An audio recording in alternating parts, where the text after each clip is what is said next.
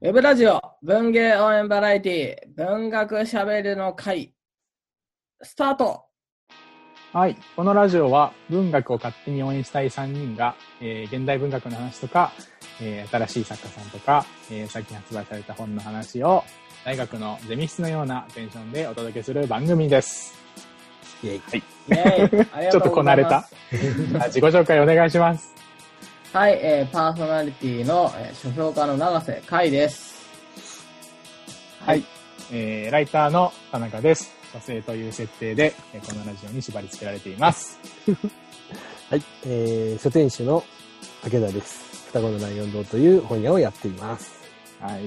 私も書生ですね。はい、長瀬、長瀬先輩から、対戦から。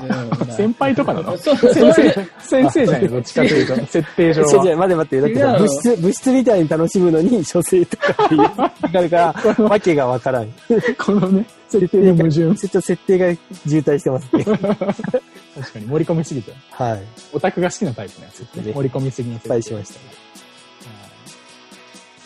まあね、あの、そんなところで。そんなところで。そんなところで。雑、雑。雑なまとめね。雑に、雑に引っ張っていく。もうね、夏も、夏の盛りももうそろそろ終わりなんですけれども。落語家みたいな。はい。まあ、夏といえば、まあ今年もね、あの、残暑が、残暑、猛暑が続いたわけで、やっぱりね、あの、怖い話とか聞くと、まあ、ひ下手くそか。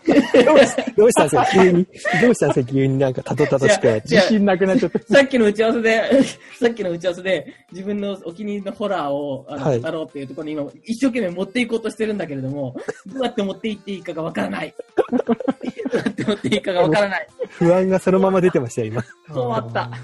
というわけで。というわけで、お気に入りのホラーを語っていこう。はい。じゃあ、僕からいこうかな。言い出しっていうのね。はい。長瀬さん、心落ち着けといてください。はい。はい。僕ね、最近ね、ホラー映画ね、友達と一緒に見まして、うんうん。あの、来るっていうね、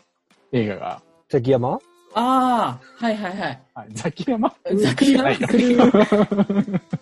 ことじゃない。ボ、ボケ方が雑なんだよね。はい。来るっていうね、映画がありました。はい、あ、中島監督。中島哲也監督。はいはいはいはい、はいうん。僕ね、すごくね、面白い映画でしたね、この来るがね。あの、僕ね、うん、ホラー基本ダメなんですよ、うんうんうん。あの、なんでダメかっていうと、普通に怖いから。うんうんうん、怖いんで苦手なんですよ。あの、うんうん、お化け来ると思っちゃうからね。うんうん、でもね、好きなジャンルがあって、あの、すげえ強い霊能者が出るホラー映画が好きなんですよ。うん。あの、ホラー系っていろいろあると思うんですけど、うんうんあのまあ、バトル系のホラーって僕は勝手に呼んでるんですけどバトル系のホラーがあって、はいあのまあ、霊能者って大体ねなんかこう袴履いてるとか、うん、なんかこう数珠持ってるみたいな、うん、織田無道やないかそう織田無道みたいなあの感じのがこういわゆるステレオタイプな霊能者じゃないですか、はい、ああいうんじゃなくてなんかこうホストみたいなやつとか、うんうん、なんかアバンギャルドの格好をしている、はいは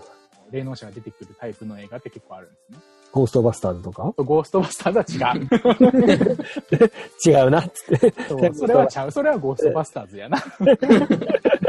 ボケが雑なんだよな。で、このね、来るはね、このかっこいい霊能者がもう次々に出てくる。え、は、え、い。テーマが僕の売り。よかったんですね。まず柴田理恵。はいはい。が不気味、不気味かっこいい。はいはいはい。はい。片上げで途中でね、ぶっ飛ばされるんですけど、映画の途中で。うん、もうそれにもかかわらず、デート立ち向かうっていう役どころをやってたりとかですね。あとただの 女, 女子高生がこうあの霊能者のね、うん、手伝いをしたりとかっていうのも非常にかっこいいし、まあ、松たか子ね出てくるんですけど、松たか子もこう不気味かっこいいっていう割で、まあ僕にとってはアベンジャーズですね完全に。強いヒーローたちが強いヒーローたちであの大きな脅威にガンガンこう立ち向かっていって破れたりとかするっていうタイプの映画なんですが。のにおすすめです。またあのもう一個はライフハックとしてですね、あの飛行機に乗ってるとき、ホラー映画見るとですね、より怖さが倍増してですあのなぜならちょっと気持ち悪くなる、車、車酔いでね、気持ち悪くなるんで、えー、ぜひ怖いホラー体験したい方はですね、飛行機に乗ってるときに、えー、ホラー映画見るのを僕はおすすめをしておきます。なるほどね。はい。以上。ありがとうございます。じゃあ、そこの面白い話する方、じゃあ、お願いしてください。武田さん。俺かい。いや、でも悩んでたんですよね。僕も本当怖いの嫌いなので、はい、ほぼ見ないですね。うん、見たのは、なんか、リングとかあの辺は見たんですよ。うん、あと、大学の授業で、映画の授業があって、あのー、ほら、あ、ダメだ。もう、脳みそが死んでますね。黒沢監督の。清志？黒沢清志監督の、なんかね、うん、あの、ホラーをいくつか見て、うん、授業中に怖いの見せんなよっていう怒りを覚えてたのは覚えてるんですけど、何を見たかな？今ね、ちょっと思い出せないんで、今名前を思い出せない。だいぶ時間稼いだけどな。はい、あ、カイロとかね。カイロとかね。キューバとかね。うん、そうあ怖かったなっていうのは覚えてますけどね。本当なんかね、でもずっと目つぶって覚えてないんですよ、多分。それ見てねえじゃねえか。一頭をこの前見ましたね、なんかあの。ああ、ペニワイズ。テレビでもやってて。またよくね、ね、ネットで使われてるじゃないですか、ドミーム的にね。そうそうそう。うん、あの、下水道の中からこう、はい、子供を見てって言ってって言って、うんまあ、そのシーンしか知らなかったら、なんか見てみるかと思って見て、うんあの僕想像してた一頭よりは怖くなかったです。まあ、スタンドバイミーだよね。僕が想像してた一頭めちゃくちゃ怖かったので、あのテレビでやってたのは多分偽物だと思うんですけど。うん、じゃあちょっと武田さんの想像してた一頭をちょっと今度小説にしたためてください。なるほどね。でもねそういうことはありますね。じゃあそういうそこでまとめると。思ってたより。そうこ怖い怖いと思っててでもなんかこうタイミングで見るかと思ってみたりテレビでたまにやるじゃないですか。まあ、テレビ版だからまあ若干怖いのをこう要素を落としたりもするのかもしれないですけど、うん、あのー、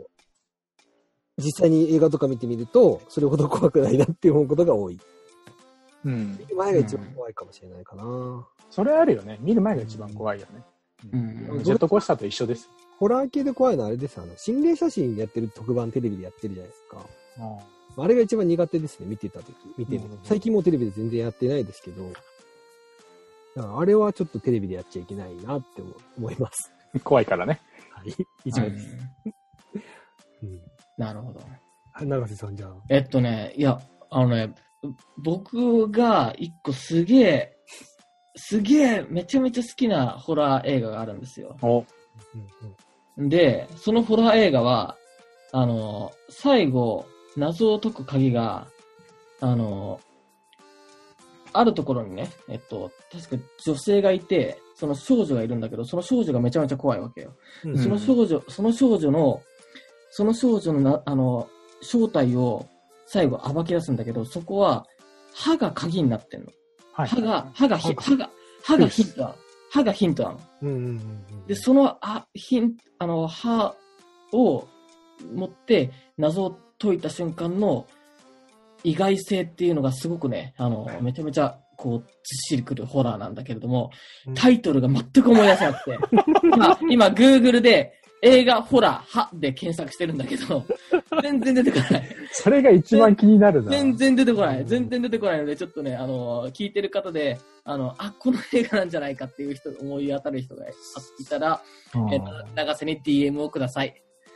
じゃああの探してますってことですね探してます探偵ナイトスクープ的な感じで探偵ナイトスクープ的な担当ナイトスクープ的な感じであの出る映画ですかっていう感じでねそうそうですそうですそうです探してもらうなるほどね、うん、あのでも今の怖い映画とかねホラーホラーの概念って結構難しいですよね、まあ、ゾンビ映画とかもホラーに入れちゃうのか、うん、ああなんかまあ分かんない僕はそのジャンルにおいては全く分かりませんのであれですけどね、なんかお化けが出るものだけなのか化け物がこう襲ってくる系なのか、うん、例えばなんだろうあれなんだっけえっ、ー、と、えー、サイレンじゃなくてえっとねあミストミストねミストとかもね、うん、ホラーに近いのかとかミレアビットプロジェクトとかもそうだし、うん、あ僕すごい好きなホラーありましたわあの怖いとかじゃなくてすごい好きなのはビジットですビジットビジットっていうのは、えっと、ビジットっていうのはなんかね、田舎、あの、都会、まあ、都会というか都会に住んでる、あアメリカの映画だと思うんですけど、うん、あの、マッチ普通に都会に住んでる子が、田舎に行くんですね。シャマランだよね。そうそう。田舎に行って、で、こう田舎に子供だけこう置いてかれるんですけど、うん、その、田舎に行くとこうおじいちゃんとおばあちゃんいるじゃないですか。なんか田舎にいるおじさんのいるんですよね。田舎には漏れなくいるでしょ。話し方下手な人かよ。いるんですよでいいじゃないか。今記憶を取り戻しながらだいぶ前に見たんで、はい、そのおじいちゃんとおばあちゃんと一緒に生活するんですけど、このおじいちゃんとおばあちゃんがよ、うん、なんか不気味なんですよね、はいはい、この不気味さが本当に嫌なんですね。もうなんかね、もう映画の映画を止めたくなるぐらいの嫌さがあって、もうシャ、シャマランとこ人の心えぐるよねっていう映画。僕もシャマラン。僕そのビジット好きでしたね。怖いんだけど最後までやっぱ引っ張られて見ちゃうし、まあ、見た後大したことないんだけど、まあでも怖いから、あなるほどヒーみたいなそんな感じ。なるほど。ビジット見てない人はぜひ見てほしい。はい、はい、ぜひ見てください。じゃあぜひ、ぜひビジットを見てください。じゃあ今日終わりましょうかね。今日は、今日は、今日はビジ、ビジットの宣伝です。ただただ、今、ただ、ただ、あの、歯の映画を探してます。じゃあエンディングのコーナー行きたいと思います。じゃあ、えー、コーナー行きたいと思いますよ。永瀬さん、コーナーお願いします。はい、えー、文学ひゃくにん空手のコーナー。イェイ。よーし、イェイ、えー、このコーナーは読書会的なノリで永瀬さんがおすすめしてくれた一冊の本を田中と竹枝が読んできまして、えー、その本についてさんにんで語りながら、えー、バッタバッタと敵を倒していくというコーナーでございます。うん、はい。はい、えー。本日取り上げるのは、だいひゃくろくじゅうさんかい芥川賞を受賞した高山羽子さんの首里の馬ですね。ああ、めちゃくちゃ話題になった小説です。はい。はい短い感想を言いましょうか。えー、僕と武田さん、ね、一言ずつ。じゃあ武田さんどっち言う？先言う？後言う？あ、どっちでもいいですよ。先言いましょうか。じゃあ武田さんからどうぞ。はい、先に言いましょう。はい。あ、あのー、よかったです。ああいいですか。よかったです。はい。よかったです。まあまあまあ。じゃあ、あのー、田中さん僕はですね、これね、僕大体、うん、うんとね。好きになって、えっと、あ、なんていうかな。その、結構好み激しいんですよ、僕。うん、好きが嫌いか。で、割と途中まで読んで、これが好き、これが嫌いって決めちゃう派なんですよ。うんは良くないんですけど。でも、なので、結構感情の起伏激しいんですけど、どんどん好きになっていきました。うん僕の中でめっちゃ珍しいタイプ。えー、読み、ど、ど、あの、読み、読書体験的に。読み進めれば読み進めるほど、あ、好きだなってなっていきます。あ、本当に。俺なんかちょっと意外だなと思ったのは、田中さんって、あの、なんだろう、はっきり、なんだろうな、答えを、なんか途中で、うん、なんかなんだろうな、あの、中途半端に提示する、まあ、中途半端って言い方やられておかしいな、うんうんうん。要するになんか、途中で答えが、最後まで答えが、なんだろう、明かされないってわけじゃないけれども、なんか、なんか中ぶらりに提示される、ものってあまり好きじゃないじゃないですか。そうです、その通りです。うん。だから、なんか、ま、あの、この後で説明しますけれども、えっと、これもね、あの、最後クイズ出すけれども、あのクイズ一体何なのかっていうのが分かんない状態。うん。なんかそこら辺そういうのあんまり好きじゃないかなと思ったんだけれども。いや、そう、そこを読んだ時に僕すごい不安になったんですよ。うん、これやばい。絶対俺苦手なタイプだと思ったら、うん、好きだった。うん、あはい。うん、いや、永瀬さんのおっしゃる通りです。はい、うん。ああそっか。なるほど。じゃあちょっと、まあ、詳しくは後ほど。はい。小説の簡単なあらすじを。はい。はい。えー、大暴れ。大暴れ。小説は現在の沖縄が人々の記憶を頼りに再建されたものであることを語るところから始まります。えっとね、最初のね、あのー、ところにこういう記述があるんですけども、首里周辺の建物の多くは戦後になってから昔風に作られ、新しく作られたものばかりだ。こんなだった、あんなだったという焼け残った、えー、細切れな記録に生き残った人々のおぼろげな記憶を混ぜ込んで再現された小綺麗な城と建物群は今、それでもこの土地の象徴としてきっぱり存在している。知っての通り、沖縄は先の大戦時に、えー、激戦が繰り広げられた土地でした。建物はほぼ損壊し、跡形もなくなったところに人々が当時の記憶を思い出しながら街を作り上げていったんです。そんな沖縄の港川という地域に一つのコンクリートの建物があります。戦後に建てられたこの建物は現在沖縄及び島嶼資料館として使われている。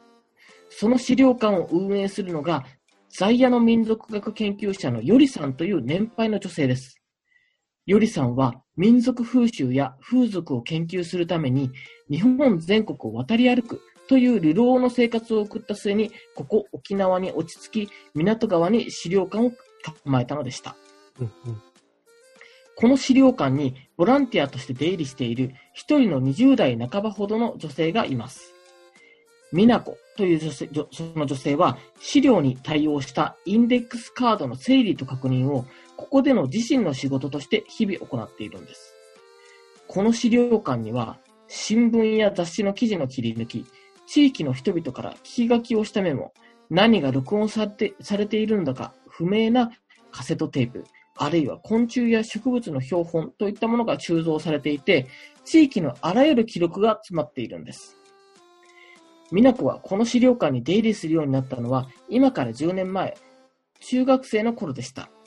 その頃、美奈子の父親が友達とうまく付き合うことができず、学校を休みがちだった彼女のために、県内の別の場所からこの地域に引っ越してきたんです。そして学校にも行かずに、この資料館のそばでよるべなく立ち尽くしていた美奈子を招き入れ、小さな古代の人骨をくれたのがよりさんだったのです。それ以来、美奈子はここに収められている資料の管理を自分の責務として引き受けているのでした。とはいえ、それは美奈子の本職ではありません。美奈子の職場は別にあります。少し前に、えー、美奈子は長いことコールセンターで働いていたのですが、事務局の一部閉鎖によって職を失いました。そんな時、一つの求人を見つけ、人柄の良い神戸という主任の面接を受け、おそらく訛りがないこと、滑舌が良いこと、忍耐力や責任があること、そして何より孤独であることを理由に採用されたのでした。美奈子は顧客からの予約が入った時だけ、ある雑居ビルの一室に行き、古いパソコンを立ち上げ、画面の向こう側にいる外国の人に向かってクイズを出すんです。画面に映る彼女、彼らはそれぞれ固有の孤独を抱えた存在です。彼女たちのメンタルの状態や知性をチェックするために、美奈子がクイズを出し、心の交流を図るんです。美奈子は日本語が巧みな回答者が理解しやすいように、極限まで装飾をそがれた文章を、えー、読み上げます。例えば、鴨川、波、造形の影響は何者へ？答えは葛飾北斎というように。美奈子はこの仕事に従事するようになってから、クイズの本質とは何かに気づきます。さんじゅうきゅうページに、えー、書かれているんですけれども、えー、クイズというものは美奈子が思っていたよりもずっと気持ちの動きがある遊びだった。知識の周辺にまとわりついた彼らの生きてきた過程で、興味のあることや今まで自分が生きてきた経験に追加していけそうな発見を確認していく作業は、ただ問題を読み上げるだけの自分の方にも感情の動く余地がたくさんある。仕事を繰り返すごとに美奈子はこのことを実感していった。クイズを通して孤独な人々の感情の交流が生まれ、出題者は回答者がどのような答えを選び取るかを観察することで、そこに人生を読み取る。神戸主任が言うように、別の人生を過ごしている人間からの思いもよらない問いかけによって、回答者は軽く揺さぶられ、混乱し、同時に自分の経験の思いもよらないところから回答が引き出されるわけですが、回答者の持つ知識とは蓄積された経験の断片なわけで、クイズによって彼女彼らが歩んできた自分とは全く異なる人生に触れることができるというんですね。で、美奈子の常連の顧客はそれぞれ深い孤独を、深い孤独を抱えています。宇宙にいる間に祖国にあった居場所を失った宇宙飛行士のバンダ。美しい一族の中で一人美しくない子供として育ち、家族から逃げるように離れ、絶望を胸に抱き、社会を疎み、現在深海で生物のおそらく調査を行うポーラ。戦場のど真ん中に人質として囚われながら、自身の無事が何よりもの宣伝文句であるとする戦場シェルターのセールスマンのギバノ。小説は美奈子と距離が大きく隔てられた場所にいる彼女らがオンラインでつながり、それぞれ孤独、それぞれ孤独は癒されることはないけれど、決して孤立することがない様子を描いていきます。資料館と職場を行き来する美奈子の日常に変化が起きるのは、台風が来襲したある日でした。うんうん、美奈子の家の庭に一匹の馬がどこからともなくやってきたんです。うん、都馬と呼ばれるこの馬は、かつて琉球競馬でその美しい姿を見せました。しかし、その琉球競馬も戦後は開催されることがなくなっていきます。都馬も軍事の増強の波に抗えず、在来の馬の種の根絶、大型改良化によってかつての姿を失いました。そんな都馬が美奈子の前に現れるのと前後して、よりさんの娘の美智さんから連絡が入り、資料館を閉めることになったと告げられます。よりさんの体の調子が良くないのです。資料館に眠る無数の記録、そして目の前に現れたかつての琉球競馬の記憶をかすかに伝える都馬。美奈子はこうしたありし日のお聞き名を伝え続けるであろうものを前にして決意します。私が守る。そして小説のクライマックスで美奈子は孤独な回答者の協力を仰ぎ、記録や記憶を残すためのある計画を実行に移すという物語です。ですね。はい。うーん。なるほど。はい。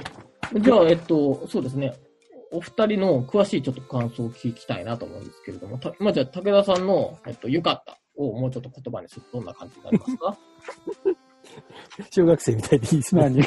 何を笑ってんすか？小学生みたいだなと、なんか先生が、武田君のこの良かったっていうのは、どこが良かったんですかみたいな。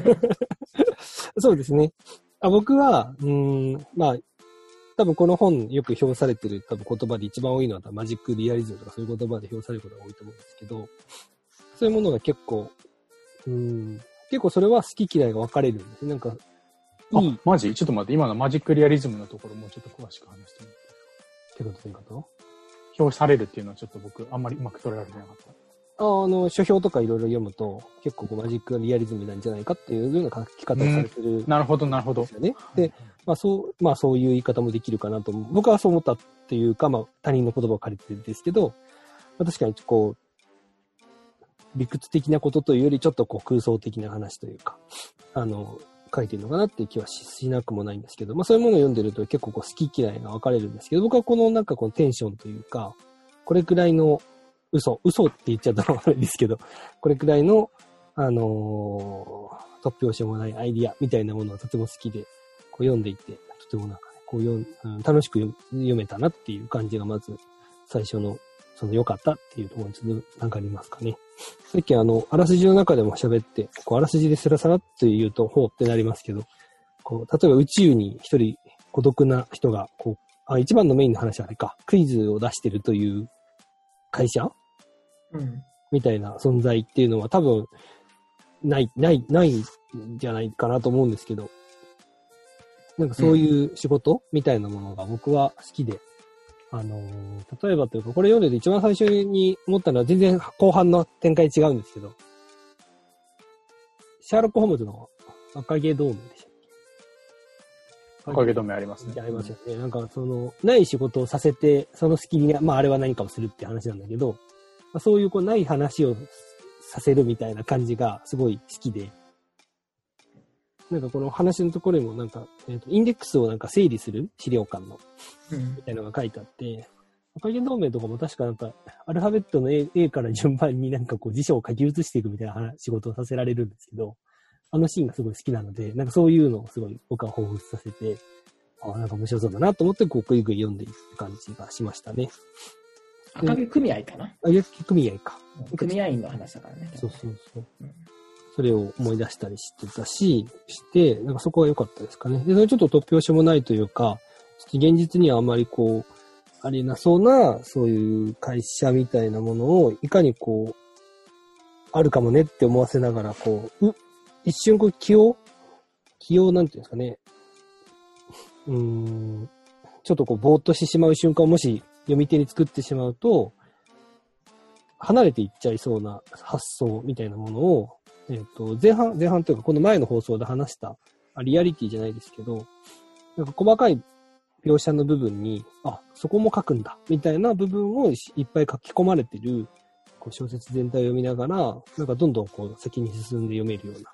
あの、こう著者を信頼していくような、あ、著者というか主人公かなを、こう信頼していくようなイメージで読んでいけて、僕はその面白かったなってところですかね。ちょっとなんか長くなっちゃったんで、とりあえずそんな感じです。田中さんはどうですか？僕はね、すごくね、ああ、面白かったですね。あのー、まず僕これ読んだ時に、最初ね、戦争の話なんだと思ったんですよ。うんうん、なるほどねと、戦争の話なんですねと思って、最初に、うん。で、次に、あ、違うわ、これ反知性主義の話なんだって思ったんですよ。何何？反知性主義。あ、うん、反知性主義。その知識がある権力とか、知識人だけに独占されている、それは良くないんじゃないかっていう話ですね。うん、特定の階級に知識があの独占してるっていうのは良くない、知性っていうのはもっと開かれるべきだっていう話だと思って、で最後は僕信仰の話だと思ったんですよ。うん、でその流れが僕の中ですごく納得がいったんですね。すごく。うーんあのっていうか自分が、うん、となんて間違って読ん、うん、なんていうかなこう自分のイメージが、うん、更新されていく感じが良かったです。すごくでそとてもあったんですけども、まずそれが一個良かった。その最初僕は戦争の話だと思ってて、えっと、反知性主義の話なんだってなって、あ、じゃあこれ信仰の話かもしれないってなっていったっていう、あのー、自分の、なんていうかな、こう色眼鏡をどんどん外されていく感じが、うん、あの、すごく、あの、自分は愚かだなっていうことを自覚する瞬間が僕は一番好きなんですけれども、あのー、そういう体験ができました。で、うん、えっと、もう一個クイズっていうモチーフがすごくいいなと思って、あのー、えっとね、この作品の中でクイズっていうのは、その先ほど長瀬さんの説明にもありましたけれども、その人々の持ってる経験的知性っていうものをこう引き出すことによってその人を知るっていうコミュニケーション、動的なコミュニケーションなんだっていう話がありますけれども、まあそれ自体はすごくいいんだけれども、さっき長瀬さんが話の中で出てきた、その主人公が仕事を辞める前にクイズを出すじゃないですか。うん、あの今まで関わり合ってきた人たちに。うん、でそれが結局宙ぶらりんのまま終わるんですよね。あの端的にでもそれがあの僕の好みじゃないと思ってたっていうのはまさしくそうなんですけど、でも僕はそれを読んでて、これネタバレネタバレになるか分かんないけどいいよね喋って、まあね、ネタバレになる人がいたら止めてラジオごめんね、まあ、でもネタバレっていうこともあるではないんじゃないかな。セバナの話までするとね、そのこの主人公がそのそのみっつのクイズっていうのは何なのか分からないんだけれども、僕はそのこの作品の中で書かれているそのこの主人公がその以前その人たちと辞める前にね、以前にまあみっつの単語であの地域の場所を示すっていう技術、まあ暗号技術があるってことを知ったっていう描写があるんですよ。うんうん、で僕はその暗号技術のことを最後にクイズと称して話してるんじゃないかなと思ったのね。うんでそれは僕はすごくいいことだと思ったんですよ。つまり今まで出してきたクイズっていうのはそれぞれの、えークイズを対象者の、まあ、カウンセラリング対象者の人たち の, その知性、過去の知性を引き出すことによるコミュニケーションっていうことだと僕は思ったのね。そうかどうか分かんないけど、うん、逆に最後 の, そのただ単にみっつの言葉で場所を示すってこう意味ないじゃん、うん、それ自体。例えば赤毛組合っていうのに エービーシー っていう文字列を単にさ組み合わせて暗号化してるだけだから、赤毛組合っていうことからさ連想される知識はないじゃん、うんうん、でも僕それすごくいいことだと思うんですよ。そのつまりこれからその自分、えっと、クイズを出された側の人たちが一体このクイズは何なんだろうと思って、いろんな知性に、未来の知性にアクセスしていく過程で、未来の知性にアクセスしていって結果彼女が出したそのクイズが解けるっていう形になってるんじゃないかなって僕は思ったんですね。つまり辞める前のクイズっていうのはカウンセリング対象者の人の過去を参照するもので、最後に出したクイズっていうのは彼らの未来を参照、これから君たち未来を参照してくださいっていうあの意味なんじゃないかなっていうふうに思って、まあ、それはその知性のあり方として僕すごく納得がいくんですね。その知性っていうのは経験とかに依拠してたりとか、すごくアーカイブすることが大事だっていうのも一方で、未来に無意味かもしれない無数の知性っていうのがこう広がってってるわけですよ。で、その、あの、なんていうかな、勉強ってすごく大事で役に立つんだっていうわけでもないし、かといって勉強って無意味だよっていうわけでもない。両方の性質があると僕は思うんですけど、まあ、それについて、うん、あの最後のクイズに書いてるんじゃないかなと思って、なんていうかな、そう反知性なニュアンスを感じたんだけれども、かといってそのただ単にクイズって娯楽っていうか遊びじゃんっていうか知性って遊びじゃんっていう、うんうん、あの文脈もね感じられて、それがすごく良かった。けど、それがなんか正しい読み方じゃないと思うので、別に宙ぶらりんなものが解決されてよかったっていうことじゃないんだけど、宙ぶらりんなんですが、僕の中でそういう風に納得感はあって、うん、あ、そういうことでしたら、あの宙ぶらりんでも全く私好物ですぞって、うん、なったって感じ、うんうんねはい。ちょっとすみません、込み入った説明ですが。なるほどね。と感じました。うん。長さん、ね。まあそうですね。だから、まあだから今の田中さんのそのえっとそのまあクイズを手掛かりにした読み方っていうのは、まあ、この作品全体のあの、まあ、主軸であると思うんですが、つまりあのこの作品ではずっとねあの過去をいかに過去をいかに守り続けるかっていうことをね、あの、問うているわけで、その過去から、過去から現在をどういうふうに捉えるかっていうことを、あの、まあ、現在から過去をどういうふうに見るかっていうことを書いているんだけれども、最後になってやっぱりその、えっと、その過去を、えー、過去、えー、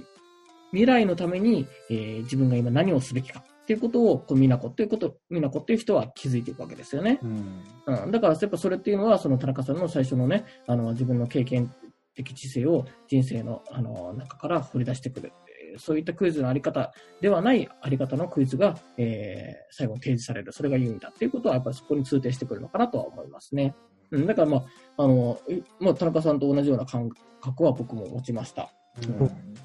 ん、ですね。そうですね。で、やっぱりその、やっぱ僕はね、高山さんの小説は、あの、好き、好きで、あの、ほとんど読んでいるのですけれども、やっぱりた高山さんの小説の、あの、僕が好きなところは、やっぱその、土着性っていうか、土地を描くっていうことをやってるんですよね。うんうんうん、あの、うん、あの、えっと、えー、っと、なんだっけ、えっとね、えー、だいひゃくろくじゅっかいの芥川賞にの候補作に候補に上がった「いた場所」っていうね小説も、えー、そうなんですけど、小説は、えっとまあ、中国から、えー、日本に、えー、やってきたある女性と、まあ、あのそこでね知り合ったあの日本で知り合った日本で知り合って、えっと、知り合った男性が、えー、一緒にねあの中国に帰ってその土地を巡っていくっていう話だったりするわけですね。で、あとえっとえー前回、前回じゃないか、えー、何回だっけな、ひゃくろくじゅういっかいか、だいひゃくろくじゅういっかいで芥川賞にノミネートされた、えー、カム・ギャザー・ランド・ピープルっていう、あの、小説は、これは、あの、あのまあ、渋谷を描いた、渋谷を、うんえー、すごくね、細かく描いた小説でもあったんですけれども、そういうふうになんかこう、土地を描く、その土地から、あの、その過去だったり、あの、また別の空間に、えー、ふっとね、移り、移り住んでいく。で、その瞬間にノスタルジーが、えー、ファンタジーに切り替わる瞬間っていうのが高山さんの小説には必ず用意されてるんですけれども、そのねノスタルジーがファンタジーに切り替わる瞬間っていうものを、あのーうん、こう味わえるっていうのがやっぱ高山さんの物語のすごく醍醐味なんじゃないかなって思うんですね、うん、ですね。なのでね、やっぱりこう、で、だから、そういった意味ではやっぱ、首里の馬っていうのも、今までの高山さんの、えー、まあ、作風っていうものが、えー、きゅっと濃縮された、あのまあ、い, いろんなところで、ね、高山さんの集大成だって言われているんですけども、うん、なるほど。それはね、非常にうなずける、あのー、言葉ですね、うん。ですね。なんかね、本当にその、まあ、沖縄っていう舞台自体も、すごくなんか魅力的な場所っていうか、うん、さっき、あの、なんかマジックリアリズムっていう風な単語が、店長が出てきて、僕はなんかあんまりよくわかんなかったんですけど、そのニュアンス自体がその書評を読んでないっていうのもあると思うんですけど、でもなんかその空気感があるっていう意味では、なんか少し一つ納得がいくっていうか、あのー、まあこれも月並みですけど、まあ、夏に読みたい。夏に読みたい一冊というふうに、かもしれない。あ、高山さんって、あの、まあ エスエフ 出身なんですよ。あの、うん、えっと、うん、あの、だいいっかいの草原 エスエフ 短編賞で、うどんきつねつきのっていうね、うん、短編でデビューした。えー、本当にもう エスエフ から出てきた小説家なんですけれども、でも、じゃあなんでその エスエフ、まあ、エスエフ の小説家がこうやって人文学、まあ、これが人果たして人文学なのかどうかっていうことなんだけれども、やっぱり高山さんの、ね、小説にはね、どこかしらなんかその、えっと、例えば過去をどういうふうに過去と今どういうふうに向き合うかとか、その今のそのあのそのなんだろうな、えっとうんあのまあ、戦争というもの、あるいはその戦争によって失われたもの、失われた記憶だったりとか、うんえー、あるいはねあの加害の記憶とかそういったものをどういうふうに捉えるかってことをずっと試みて、そういうところに高いその批評性みたいなのがあったわけですね。うん、でこの小説もあのただねあの沖縄というものを舞台にあのクイズっていうあの、まあ、オンラインクイズっていうところから、えー、いわゆるポストモダン的にねあの、うん、今, 今ここじゃない場所とどういうふうに接続するか。あるいはあのその沖縄というものを舞台にどういうふうなファンタジーが繰り広げられるかということを書いているだけではなくて、えー、やっぱりここのねあの沖縄の記録をどういうふうに残して記憶をどういうふうに残していくか記録をどういうふうに残していくかということはある意味ではその沖縄というものが今失われかけているという危機意識とやっぱりその表裏一体だと思うんですよ。で、一番最後のね本当一番最後の最後であのこのえっと宮古馬を宮古馬をこうなんとかねあの後世に残していこうっていうあの後世に残していこうっていうかこの都馬をあの引き受ける引き受けるっていうところの場面の中で、うん、あのまあこの都馬にまたがってねあのあの沖縄の街をこう港が歩いてるんですよね。でそこであの幹線道路にあの石を積んだ大型のトラックが何台も何十台も通っていって、うんうんうん、海を埋め立ててあの島を広くするための工事をしているっていう場面があるんですけれども、うん、これははっきりとそう書いてないけれども、僕はこれはやっぱ辺野古を思い出すのをやっぱりこう考えるんだけどね。やっぱこう今辺野古が失われていく、うん、あの安倍、安倍首相がね、あのサンゴは全部移設したとか言ってるけれども、うん、それがね、あの果たして本当なのかどうか知らないし、いずれにせよね、あのそういうふうに沖縄があの暴力的な力で今損なわれてしまっている、そういう現状を、うんあの目の当たりにしてどういう、ね、あの物語を書けるのかっていうところに取り組んだ作品なんじゃないかなっていうふうに思うわけです。うんねうん、っていう感じですね。うん、やっぱあの高山さんはこれからやっぱすごく重要な小説家になっていくなというふうな気がします。あのくがつに初めてのねあの大ボリュームの長編が出るみたいなんですけれども、うん、非常に非常に楽しみです。でまたね、あの、シリの馬を読んだ人は、あの、過去作にも遡ってね、あの、ぜひ、いた場所とか、オブジェクタムもすごいいい小説なんですよね。あのうんオブジェクタムとかもぜひ読んでみていただきたいなと思います。これだとね、セールスポイントがいっこあってね、うん、あの、安いっていうね。あせんにひゃくごじゅうえん。そうそうですね、確かに。安いですね。うん、めっちゃ吸ったのかな。うんうんね、まあページ数もねひゃくろくじゅっページぐらいだからその超ボリュームがあるわけじゃないけれど、うんうんね、本当読みやすいからすぐ読めましたね、うん、ですね。はいというわけで本日取り上げたのは高山花子さんの首里の馬でした。ぜひお読みください。はいお読みください。はいチャララチャチャみたいなサウンドステッカーが流れたことにして、えーフリートークのコーナーですかね。はい。えー、先にフリートークの前に宣伝しておきましょうか。はい。というわけで、えー、お送りしております文学しゃべりの会なんですけれども、書評家の永瀬さんと双子のライオン堂書店の武田とライターの田中がお送りしているんですが、ちょっと宣伝がございます。双子のライオン堂書店では、えー、ハイフォンサービス、俺たちの文学全集というものを、えー、お送りしております。えー、僕たちが、僕と武田さんが勝手に選んだ、えー、文学全集を勝手に送りつけるという企画でございまして、次読む本何しようかなと悩んでいる方がいらっしゃったら、ぜひ買っていただければというふうに、あお申し込みいただければと思います。また、武田さんの著書、めんどくさい本や、また僕が書いた、武田さんと二人で書いた、町明かりと一緒の本やという本も、発売、好評発売中でございますので、ぜひお読みください。そして、そして、永瀬さんのエッセイも、えー、発売されております。にせんにじゅうということで、えー、ぜひこちらもお読みください。えー、そしてですね、ラジオの宣伝追加でございまして、えー、僕、田中が、えー、武田さんが、えー、パーソナリティを務めている、えー、渋谷のラジオというラジオがあるんですけれども、えー、そこのコーナーの、えーね、トイレちゃいましたね。この辺、え僕の声があ、はい。渋谷で読書会というね、コーナーがあるんですけれども、はい、えっと、まあね、あの、まあ、読書を始めたの僕なんでね、俺が元祖だみたいな気持ちで、あの、武田さんにちょっとマウントを取っていこうと思うんですが、あの、ゲストというか、はい、お手伝いで、あの、出ますので、今週の金曜日、もしお暇でしたら、まあ、くじだかじゅうじだかちょっと忘れちゃいましたけれども、えー、よろしくお願いいたします。そして、そして、なんと、永瀬さんがラジオで賞を取りました。おめでとうございます。俺、俺が取ったわけではない。俺は、俺は、俺はちょこっと出たって。これがね、あのメディアの力ですよ。あの好きなところ編集されるっていう。そこだけ大きな声がね。えー、そうあのまあ、僕のね、あの大学時代のね、あの先生で、えっと、加藤天陽っていう、加藤典弘っていうね、批評家がいるんですけれども、加藤典弘さんが昨年亡くなられました。で、えっと、それの追悼番組を、えー、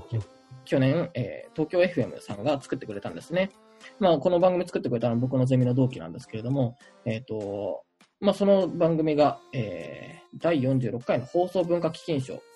の最優秀賞を受賞したということで、えっと、パーソナリティね、あの小川聡さん、小説家の小川聡さんに出ていただいて、うんうん、まああのまあ、僕も小川さんもほぼ同い年なんですけれども、あのまあ、いわゆるね、あの戦争、ほぼ、まあ、戦後にいるんだけれども、戦争を知らない、戦後孫世代、さっきの、あのえっと、まあね、そう、あの戦後、孫世代の僕たちが戦後を語っあの戦後について調べていくっていうことで、まあ、上野千鶴子さんだったりとか、えー、海外からね、あの加藤典弘さんの パ, パートナーだったマイケル・エメリックという翻訳者にも出てもらって、うんえ